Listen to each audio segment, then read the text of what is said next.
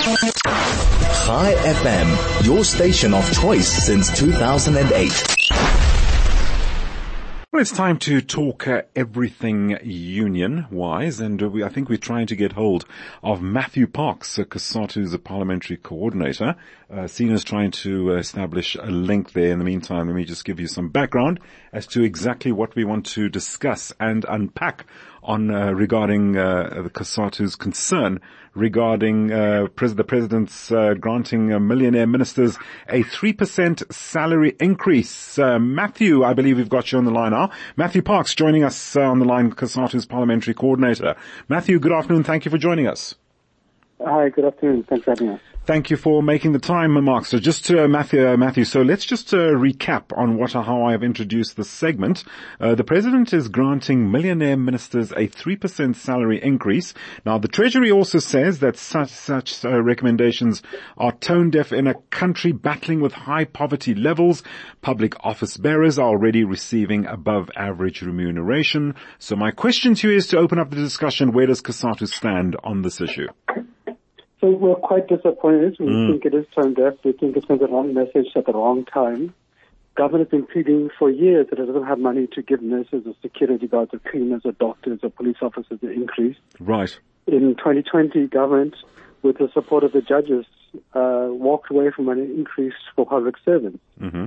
Yet now they have found some money we think if you have money available in the state, let it be used to help those who can least afford to cope with inflation increases on electricity and fuel and transport and food, etc.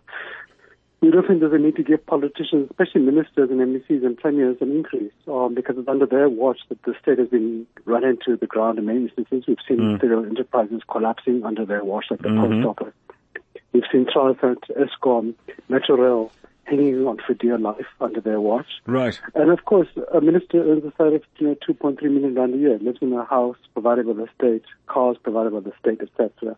They think they, they, they could tighten their belt um, and we use what little money we have to help reinforce the public service. yeah, you know, Matthew, what's astounding? I mentioned earlier on in the show that uh, when I uh, did a previous to our discussion that we're having now, earlier on in the afternoon overdrive, if you say, let's say, for example, you're, uh, well, one of these millionaire ministers, uh, on a million, a 3% salary increase is 30k. I mean, how many people look forward to that kind of income? Yeah, no, Just exactly. that. Um, yeah. I mean, it'll take the average public servant, you know, nurse or teacher about nine years to earn what a minister earns in a single year.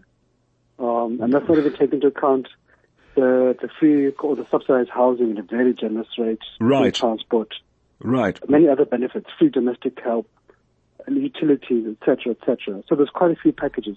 We in, can separate, you know, magistrates who don't earn a huge amount, and especially when you compare them to the lawyers that getting before them. Mm-hmm. Sure, let's have a separate discussion. But I think the optics right now of ministers and premiers and MECs, etc., earning a lavish salary, whilst you're having yep. nurses and teachers and police officers, doctors, leaving the public service because they're not able to cope. They're drowning in debt and they're choosing to go after better paying jobs in the private sector.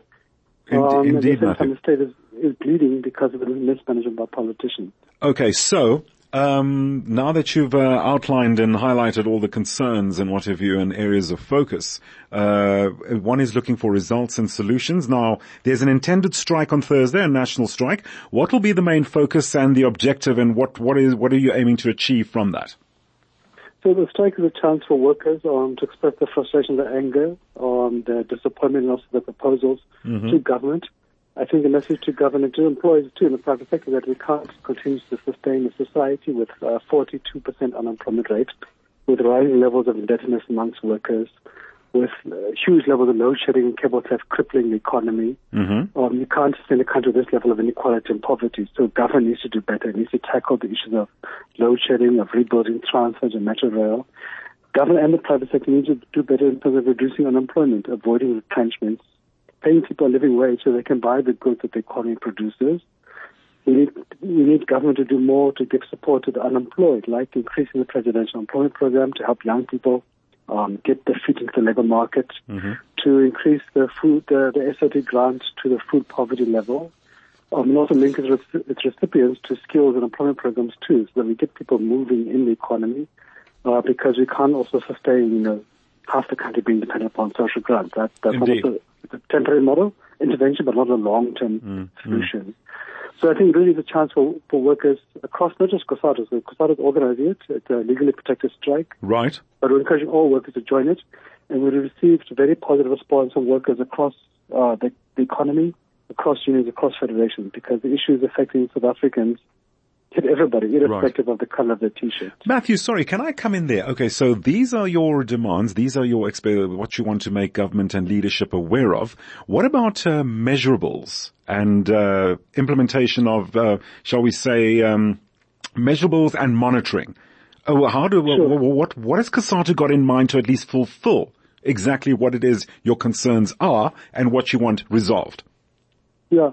So, I mean, we want specific demands, It's not just a question of feel good at slash unemployment. Mm-hmm. It's a very broad demand. Right. We want specifically, can we increase the SRD grant, a food poverty line, mm-hmm. to help the unemployed? Mm-hmm. Can we increase the presidential employment program to help young people get a job into the labor market with right. experience? Mm-hmm. Can we increase, uh, expedite the infrastructure program rollout? Right. Uh, because that will help stimulate the economy, help make it easier for businesses to do, to do work, etc. Okay.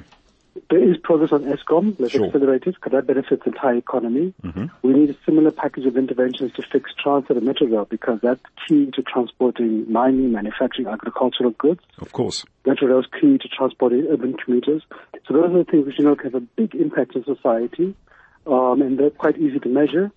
Um, but we need to see government moving with much greater speed because we just right. can't continue to limp along each quarter. Indeed, Matthew. Matthew, we're going to have to leave it there. Uh, certainly what's important as, uh, as we've just outlined now are the plans, the, the vision and, and of course the objectives and how you want to resolve this and not just talk, but there's got to be action and results. So Matthew, thank you. Matthew Parks, thank you so much for joining us this afternoon just to give us a lowdown as to your reaction to the, these, these increases that have suddenly happened and what COSATU's position is on uh, on it regarding that, and uh, what your strike intends to achieve on Thursday. That's a national strike. Matthew Parks, COSATU's parliamentary coordinator.